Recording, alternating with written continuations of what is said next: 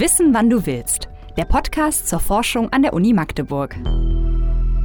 Heute widmen wir uns einem sehr emotionalen Thema Alzheimer. Wer den Film Honig im Kopf mit Dieter Hallervorden gesehen hat, der weiß, dass die Veränderung der Betroffenen und die Belastung für die Angehörigen einen bis ins Mark treffen.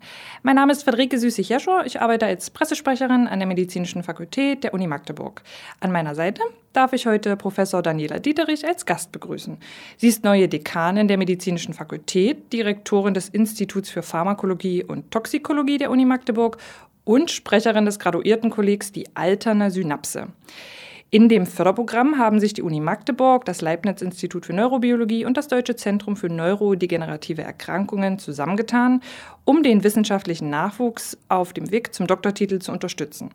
Diese Nachwuchswissenschaftlerinnen und Nachwuchswissenschaftler forschen auf dem Gebiet der neurodegenerativen Erkrankungen. Dazu zählt auch Alzheimer. Herzlich willkommen, Professor Dieterich. Guten Morgen, ich freue mich hier zu sein. Wie sind Sie persönlich eigentlich zu diesem Forschungsgebiet gekommen? Was fasziniert Sie so an dem Thema Alzheimer? Ich fand schon als Kind und Schülerin unglaublich, zu welchen geistigen Fähigkeiten wir imstande sein können. Also Erlernen von motorischen Bewegungen, ganz klar Fahrradfahren war für mich ein toller Punkt. Aber auch das Erlernen von einem Musikinstrument, das gemeinsame Spielen in einem Orchester, das hat mich fasziniert. Und auch, ähm, wie man sich an manche Dinge so wirklich ganz plastisch erinnern kann. Und ich habe dann Biochemie studiert und dann lag es dann nahe, dass ich das Molekulare und Zelluläre untersuche, was kognitiven Leistungseigenschaften zugrunde liegt. Das Graduiertenkolleg besteht ja aus 13 Teilprojekten. Das ist ziemlich komplex und vielschichtig. Auf welches gemeinsame Ziel arbeiten Sie hin? Wie im Alter neurodegenerativen Erkrankungen vorgebeugt werden kann und wie diese behandelt werden können. Wir haben uns wirklich die Frage gestellt, was passiert eigentlich, bevor eine Krankheit auftritt? Nicht, wie bildet sich das Nervensystem aus, das ist nicht unser Fokus, sondern was passiert auf dem Weg der Alterung? Gibt es da einen Point of No Return, an dem alle Punkte festgelegt sind, die dann zu einer Erkrankung führen, oder können wir dieses aufhalten? Das war unsere Frage. Wir wollten uns nicht speziell einem Krankheitsmodell eigentlich widmen, Klar, der Fokus ist da, neurodegenerative Erkrankungen, aber wir haben gesagt, wir gehen einen Schritt zurück. Wir schauen uns das System an, bevor etwas nicht mehr balanciert ist. Und so haben wir vier Themenfelder definiert, nämlich Disbalancen von Proteinen, die an synaptischen ähm, Stellen, diesen Kontaktstellen zwischen Nervenzellen ähm, vorhanden sind. Was passiert dort während des Alterungsprozesses? Welche Rolle spielen Entzündungen? Welche Rolle spielen Neuromodulation? Und wir haben auch natürlich humane Projekte dabei, in denen wir schauen, was ist der Einfluss von bestimmten Neurotransmittern während des Alterungsprozesses, wie zum Beispiel Dopamin. Welche Arten von neurodegenerativen Erkrankungen gibt es? Vielleicht können Sie uns erklären, wo der Unterschied zwischen Alzheimer und Demenz liegt. Neurodegenerative Erkrankungen sind zunächst mal ein Sammelbegriff für eine Reihe von Erkrankungen, die in erster Linie die Nervenzellen des Gehirns betreffen. Nervenzellen vermehren und ersetzen sich in der Regel nicht mehr. Das ist ein Problem. Somit können beschädigte oder abgestorbene Nervenzellen, und das passiert im Laufe des Lebens eben immer wieder vom Körper nicht erneuert werden. Und zu den neurodegenerativen Erkrankungen zählt man, wie Sie schon eingangs gesagt haben, Alzheimer, aber auch die Parkinson'sche Erkrankung, die Huntington'sche Erkrankung oder auch das Formenfeld der sogenannten Bewegungsstörungen, die Ataxien. Neurodegenerative Erkrankungen sind nicht heilbar. Leider, das wissen wir. Sie schwächen die Gesundheit und führen zu einer fortschreitenden Degeneration und am Ende zum Tod von Nervenzellen. Die Folge sind dann eben Bewegungskoordinationsprobleme, das sind diese Ataxien, oder ein Verlust der mentalen Fähigkeiten. Und das bezeichnet man allgemein als Demenzerkrankungen. Das ist der Unterschied. Und die Alzheimerische Krankheit, die macht mit 60 Prozent bis 70 Prozent der Demenzerkrankungen eigentlich den größten Teil aus. Und sie gehört zu den sogenannten primären Demenzen. Im Unterschied dazu gehören zum Beispiel Demenzen, die aufgrund eines Hirntraumas, ähm, einer Alkoholsucht zu den sekundären Demenzen. Laut Weltgesundheitsorganisation gibt es bis 2050 doppelt so viele Menschen über 65. Steht das irgendwie im Zusammenhang mit der erhöhten Anzahl an Demenzerkrankungen? Also liegt es daran, dass die Menschheit immer älter wird? Oder warum wird immer häufiger diese Diagnose Alzheimer gestellt? Der größte Risikofaktor für Demenzen ist in der Tat das Älterwerden an sich. Aber es ist auch eine Kombination aus dem Älterwerden, ähm, ja, teilweise auch den besseren Diagnostiken, dass man besser erkennt, dass es sich um eine Demenz handelt, aber auch anderen Risikofaktoren, die wir eben in unserer sogenannten westlichen Welt eben haben, nämlich Übergewicht, Alkohol, aber vor allem auch Stress. Frauen erkranken zum Beispiel wegen ihrer äh, längeren Lebenserwartung häufiger an Demenz, das sieht man an den Statistiken. Dafür schreitet der geistige Abbau zumeist bei ihnen langsamer voran und die Männer trifft es zwar ein bisschen seltener, aber dann schreitet die Krankheit schneller voran und ist auch im Verlauf schwerer. Mittlerweile ganz neue Arbeiten aus dem letzten Monat zeigen, dass vielleicht das zweite X-Chromosom der Frauen hier einen protektiven Effekt haben könnte. Und das ist ein interessantes Target für eine dann Behandlung. Und wie schon erwähnt, im Moment können wir neurodegenerative Erkrankungen nicht heilen. Ist einmal der Prozess der Erkrankung angeschaltet, sterben einmal Nervenzellen ab und das kann nachher bis zu einem Verlust von 20 Prozent der Gehirnmasse führen, können wir das nicht aufhalten. Also wir können Nervenzellen so nicht ersetzen, wie wir das bei einer Leber zum Beispiel machen können. Lassen Sie uns mal ein bisschen mehr in die Tiefe gehen. Was genau passiert da im Gehirn, wenn es zu einer Alzheimer-Erkrankung kommt? Was ist der Auslöser? Wie gerade schon erwähnt, die klinischen Symptome manifestieren sich durch einen fortschreitenden Verlust von den Nervenzellen.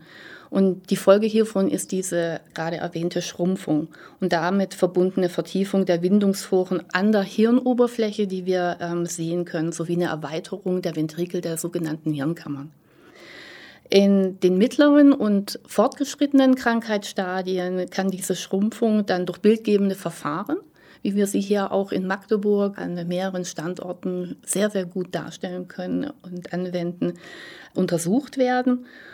Und diese Untersuchungen können dann auch helfen, um eine Demenz, eine Alzheimer-Demenz von anderen Erkrankungen abzugrenzen, die ein ähnliches klinisches Erscheinungsbild ähm, haben, zum Beispiel äh, zerebrovaskuläre Krankheiten. Das ist ganz, ganz wichtig nachher auch für die Behandlung. Kommen wir zum Untergang nochmal dieser Nervenzellen zurück. Was passiert da eigentlich molekular und zellulär?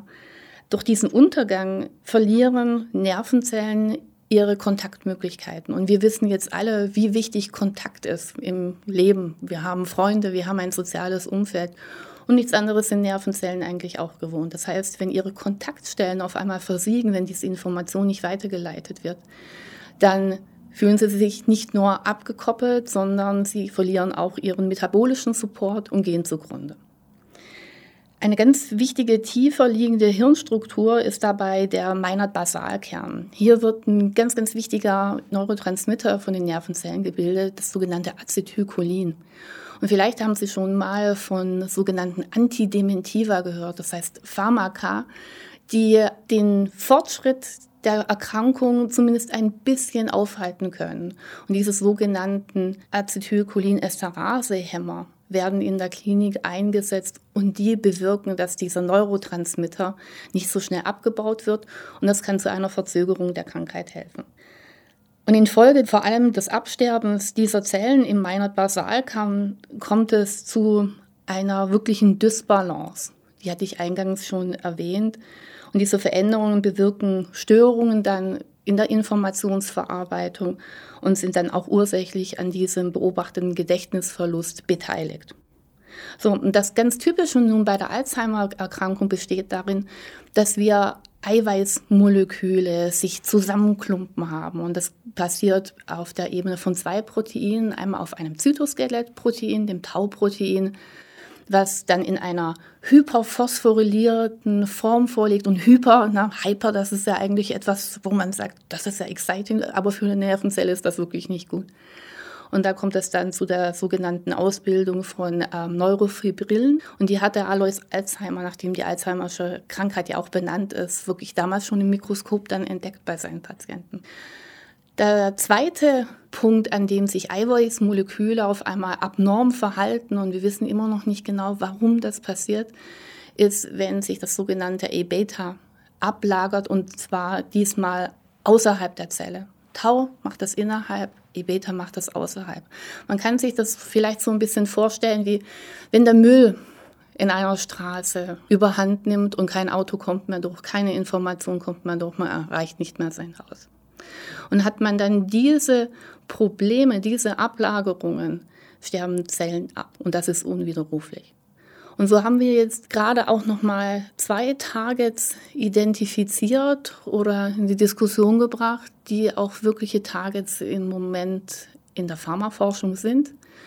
Es gibt Antikörperstudien mittlerweile, die zeigen, dass nicht nur in Zellkultur solchen Zellen, die diese Verklumpungen haben, geholfen werden kann, sondern auch die ersten Versuche mit Probanden zeigen zwar nicht, dass die Krankheit zurückgedreht werden kann, aber dass sie doch aufgehalten werden kann. Das heißt, es kommt jetzt immer mehr darauf an, wie früh können wir Alzheimer erkennen.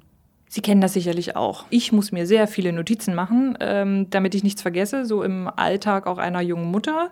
Einkaufszettel, To-Do-Listen, alles, was dazugehört. Ist das schon ein Vorbote von Alzheimer oder wie erkenne ich frühzeitig diese Erkrankung? Also das ist komplett normal, hoffe ich zumindest, weil ich verlege auch immer meinen Schlüssel. Aber Demenz, wie wir sie bei Alzheimer sehen, als eine Altersdemenz auch, die entwickelt sich langsam. Am Anfang fallen die Betreffenden zum Beispiel auf, weil sie öfter mal unaufmerksam sind. Ähm, sie stellen häufig die gleichen Fragen. Das hat man bestimmt vielleicht schon mal aus dem eigenen Umfeld oder aus zumindest der, der Film, der Belletristik gehört. Oder finden im Gespräch auch dann gleich nicht die richtigen Worte. Ja, das Verlegen der Gegenstände gehört dazu. An teilweise wirklich abstrusen Orten findet man dann die Fernbedienung wieder entweder in der Sockenschublade oder vielleicht auch mal im Kühlschrank. Die an Alzheimer Erkrankten können Gesichter nicht mehr zuordnen, teilweise auch zu Personen, die sie schon sehr, sehr lange kennen. Ihr Urteilsvermögen, das ist auch ein Punkt, ist eingeschränkt. Sie gehen zum Beispiel in Pantoffeln einkaufen oder ziehen sich im Winter nur Sommersachen an und verkühlen sich. Und dann auch komplexere Aufgaben wie Wechselgeld erhalten und nochmal nachzählen oder Ausfüllen von Formularen fallen ihnen dann schwer. Was noch dazu kommt, das sind Verhaltensauffälligkeiten. Und das ist wahrscheinlich auch mit einer der Punkte, wo Angehörige dann zum ersten Mal bemerken, hier stimmt wirklich etwas nicht. Das sind zum Beispiel ganz sanftmütige Menschen, sind auf einmal aggressiv, auch weil sie wahrscheinlich mit der neuen Situation, in der sie sich selber gerade befinden, nicht umgehen können. Und das führt dann dazu, dass sich diese Personen auch oft aus dem sozialen Kreis zurückziehen weniger Freunde treffen, weniger draußen an der Luft sind, einfach weil diese Unsicherheit auch da ist. Und damit wird der Verdacht einer Demenz auch wirklich sehr, sehr oft von den Angehörigen gestellt, die diese Verhaltensänderungen und diesen kognitiven Leistungsabfall eben auch bemerken. Die Betroffenen selbst klagen zwar auch zum Teil über diese Leistungseinschränkungen, ähm, schieben diese aber meistens auf ihr fortgeschrittenes Alter und nicht eben auf eine Erkrankung. Das heißt, der Schritt in die neurologische Ambulanz, in die Demenzstunde, findet sehr, sehr häufig sehr spät statt. Kann man denn von typischen Verläufen sprechen oder unterscheidet sich das schon? Sie haben ja auch angesprochen, dass es sich durchaus auch geschlechterspezifisch unterschiedlich entwickeln kann. Ähm, kann man sagen, dass es einen typischen Verlauf gibt? Ja, den typischen Verlauf, ähm, wie gesagt, Verlegen von Gegenständen, ähm, das Nachlassen der Urteilskraft, der fortschreitende Kontrollverlust über die eigenen Fähigkeiten bis hin dann wirklich auch zu einem Verwirrtsein, was einen individuellen Alltag eigentlich nicht mehr möglich macht. Bis hin dann eben zu einer wirklichen Pflegestufe 1, 2 und 3, in denen die Patienten dann auch wirklich rund um die Uhr betreut werden müssen. Kommen wir vielleicht zu dem Punkt, was Menschen, die feststellen, dass sie eine Erkrankung haben oder erkrankt sind, tun können. Mittlerweile gibt es ziemlich viele Apps, mit denen man seine kognitiven Fähigkeiten trainieren kann. Die wohl bekannteste ist Dr. Kawashimas Gehirnjogging, die kennen wir alle. Auch unser Startup Neotiv forscht daran, wie sich das Gehirn durch eine App trainieren lässt. In einem anderen Forschungsprojekt der Uni wird mit einem Tanzrollator der Zusammenhang von Bewegung und der Leistung des Gehirns erforscht. Also im Prinzip, ob ältere Menschen, die sich bewegen, geistig fitter sind. Hilft das? Kann ich damit Alzheimer vorbeugen und den Verlauf verlangsamen? Ja, komplett. Das ist mittlerweile, wenn ich mit meinen Studenten in der Pharmakologie und Toxikologie äh, Vorlesung beziehungsweise in den Seminaren zu Demenzen komme, dann ist das, was ich immer nur sagen kann. Liebe, liebe Mediziner, geht in die Forschung. Wir haben mittlerweile Targets, macht klinische Forschung, weil wir im Moment keine oder nur unzureichende äh, Therapiemöglichkeiten zur Verfügung haben, außer ihr müsst eure Patienten aktivieren. Der Tanzrollator ist ein Beispiel für Bewegung. Bewegung ist, sind motorische Fähigkeiten, die koordiniert werden müssen vom Gehirn. Das ist Input. Das ist Input für das Gehirn und damit trainiert es das Gehirn. Genauso wie die vielen, vielen Gehirn-Jogging-Apps, die auf dem Markt sind. Und auch dort sitzt ja Neotief ein. Dass man sein Gehirn über einen langen, langen Zeitraum eben monitort, trainiert und damit diesen graduellen Abfall besser einschätzen kann. Man trainiert auf der einen Seite, aber man hat mit diesen Apps jetzt auch erstmalig die Möglichkeit, sehr schnell eine Warnung zu bekommen, jetzt sollte man vielleicht noch mal in eine neurologische Ambulanz, vielleicht ist das jetzt der Indikator, dass jetzt eine Demenz beginnt. Und das spiegelt auch sehr gut die Tierversuche wieder, die in den letzten 30 Jahren gemacht wurden. Wir wissen schon seit den 80er Jahren, das waren Versuche von Henriette von Prag, damals einer Israelin, die Mäuse und Ratten ähm, in einen Käfig gebracht hat, in dem sie ihr natürliches Laufvermögen nachkommen können. Ratten nagert laufen, das sehen wir ja auch in der, in, in der Umwelt, wenn wir draußen eine Ratte sehen, die läuft weg oder läuft auf uns zu. Die sind Bewegungsdrangtiere auch. Und wenn man den Tieren diese Möglichkeit gab und sie dann später in einem fortschreitenden Alter getestet hat auf ihr Lernvermögen, dann haben die unglaublich gut abgeschnitten, vor allem im Vergleich zu ihren Artgenossen, ihren Geschwistern, die einfach nur im Käfig saßen. Also Bewegung ist ein Faktor. Übergewicht ist ein Faktor, der negativ Demenzen beeinflusst. Das wissen wir. Deshalb bei Diabetikern Gewicht runter, das ist ein Faktor für eine beginnende Demenz. Also dieses Zusammenspiel von Bewegung, von sozialen Kontakten, von Interaktion. Und da ist natürlich eine App wunderbar, aber eben auch der menschliche Kontakt, Tanzgruppen. Wir sehen auch in den äh, Seniorenheimen, die wirklich guten Institutionen, die aktivieren ihre Patienten mit Musik, mit Tanzen, mit gemeinsamem Kochen. Das ist das, was uns als Menschen ausmacht und das ist auch ein Faktor, wie wir Demenzen mit co-behandeln können. Das gehört zu jeder Therapie mit dazu und wird auch weiterhin so bleiben. Sie haben es selbst gesagt, bisher ist diese Krankheit nicht heilbar. Was motiviert Sie denn, jeden Morgen ins Labor zu gehen und den Kampf trotzdem gegen diese Krankheit aufzunehmen? Es ist ein ungelöstes Rätsel. Und ich bin fasziniert von Rätseln und ich bin ein Mensch, der intrinsisch gern optimiert. Und da bin ich hoffnungslos wirklich diesem gesamten Reiz ausgesetzt. Aber auch schauen wir uns die Statistiken an. Jeder von uns kennt einen dementen Menschen oder wird einen dementen Menschen im nahen Angehörigen oder Freundeskreis haben. Das ist schon der Statistik geschuldet. Und auch meine Familie war davon betroffen. Wir haben exakt diesen Verlauf auch bei unserem Vater mit angesehen. Und das motiviert. Also es ist der Reiz des Komplexen, aber auch, dass wir wirklich jeden Tag sehen, dass diese Erkrankung zunimmt und die Zahlen sprechen da für sich. Und wie Sie schon gesagt haben, eingangs ist es ein sehr, sehr emotionales Thema.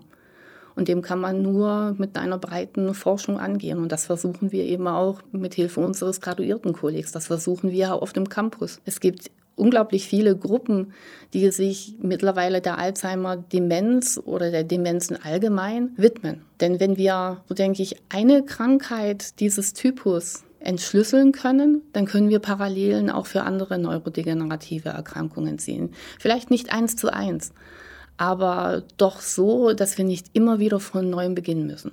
Sie beschäftigen sich ja nun schon sehr lange mit diesem Thema. Schon mehr als 20 Jahre forschen Sie auf diesem Gebiet. Gab es denn eine Erkenntnis, die Sie auch überrascht hat?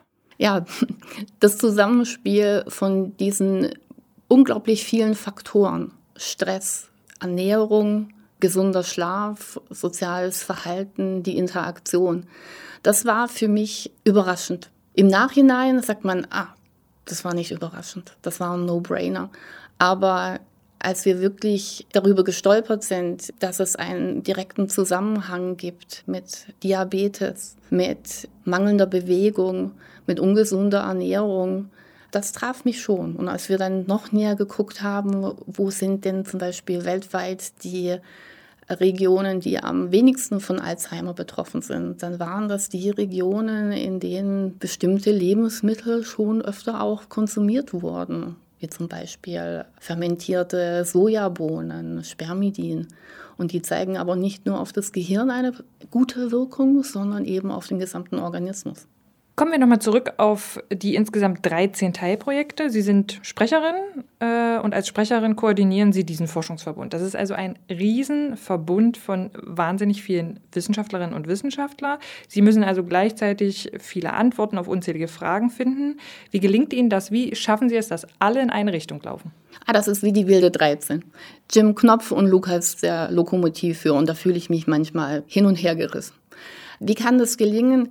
Weil wir ein gemeinsames Ziel haben und weil wir sehr engagierte Teilprojektleiter haben, die teilweise schon sehr lange auch eine Historie gemeinsamen Forschens und damit auch Lebens irgendwie haben. Man hat die gemeinsamen Ziele, man hat natürlich auch die gleichen manchmal Niederlagen, aber es schweißt zusammen. Wir haben uns entschieden, früh ein längeres Recruitment für unsere Studenten, die in diesen Teilprojekten forschen, zu machen. Das heißt, wir haben ein kleines Symposium organisiert und haben uns zwei Tage kennengelernt und haben dort dann eins zu eins uns finden und suchen können von beiden Seiten. Das heißt, Forschung, für mich jedenfalls, ist es immer eine persönliche Art. Wenn ich jemanden betreue, gehe ich eine Beziehung ein. Ich bin für jemanden verantwortlich, ihn auszubilden, sie auszubilden und auf die nächsten ähm, Schritte zuzuführen. Also Karrieremöglichkeiten aufzuzeigen, aber auch Limitationen, das gehört genauso dazu. Das heißt, wir haben sehr, sehr engagierte und motivierte Studenten, die auch ihre eigenen Ideen mit reinbringen. Aber wir haben das Glück, dass durch diesen Recruitment-Prozess es bis dato zumindest sehr, sehr harmonisch ist und wir eben auch diesen Input durch diese wilden 13 mit reinbekommen. Und Input bedeutet immer eine Balance finden müssen. Und nicht zuletzt haben wir dann noch eine unglaublich engagierte Koordinatorin, die Annika Dirks, die uns wirklich auch immer dann wieder so ein bisschen reinholt gemeinsame ähm, ähm, Events organisiert, von Karriere-Events über The Pint of Science und das schweißt zusammen. Damit sind wir schon am Ende unseres interessanten Gesprächs über dieses, wie ich finde, sehr wichtige Thema angekommen. Ich danke Ihnen, Frau Professor Dieterich, dass Sie sich die Zeit genommen haben, uns heute hier Rede und Antwort zu stehen. Ich wünsche Ihnen natürlich weiterhin viel Erfolg für Ihre Arbeit und Ihre Forschung. Und äh, euch da draußen vielen Dank, äh, dass ihr wieder dabei wart. Wissen, wann du willst. Der Podcast zur Forschung an der Uni Magdeburg.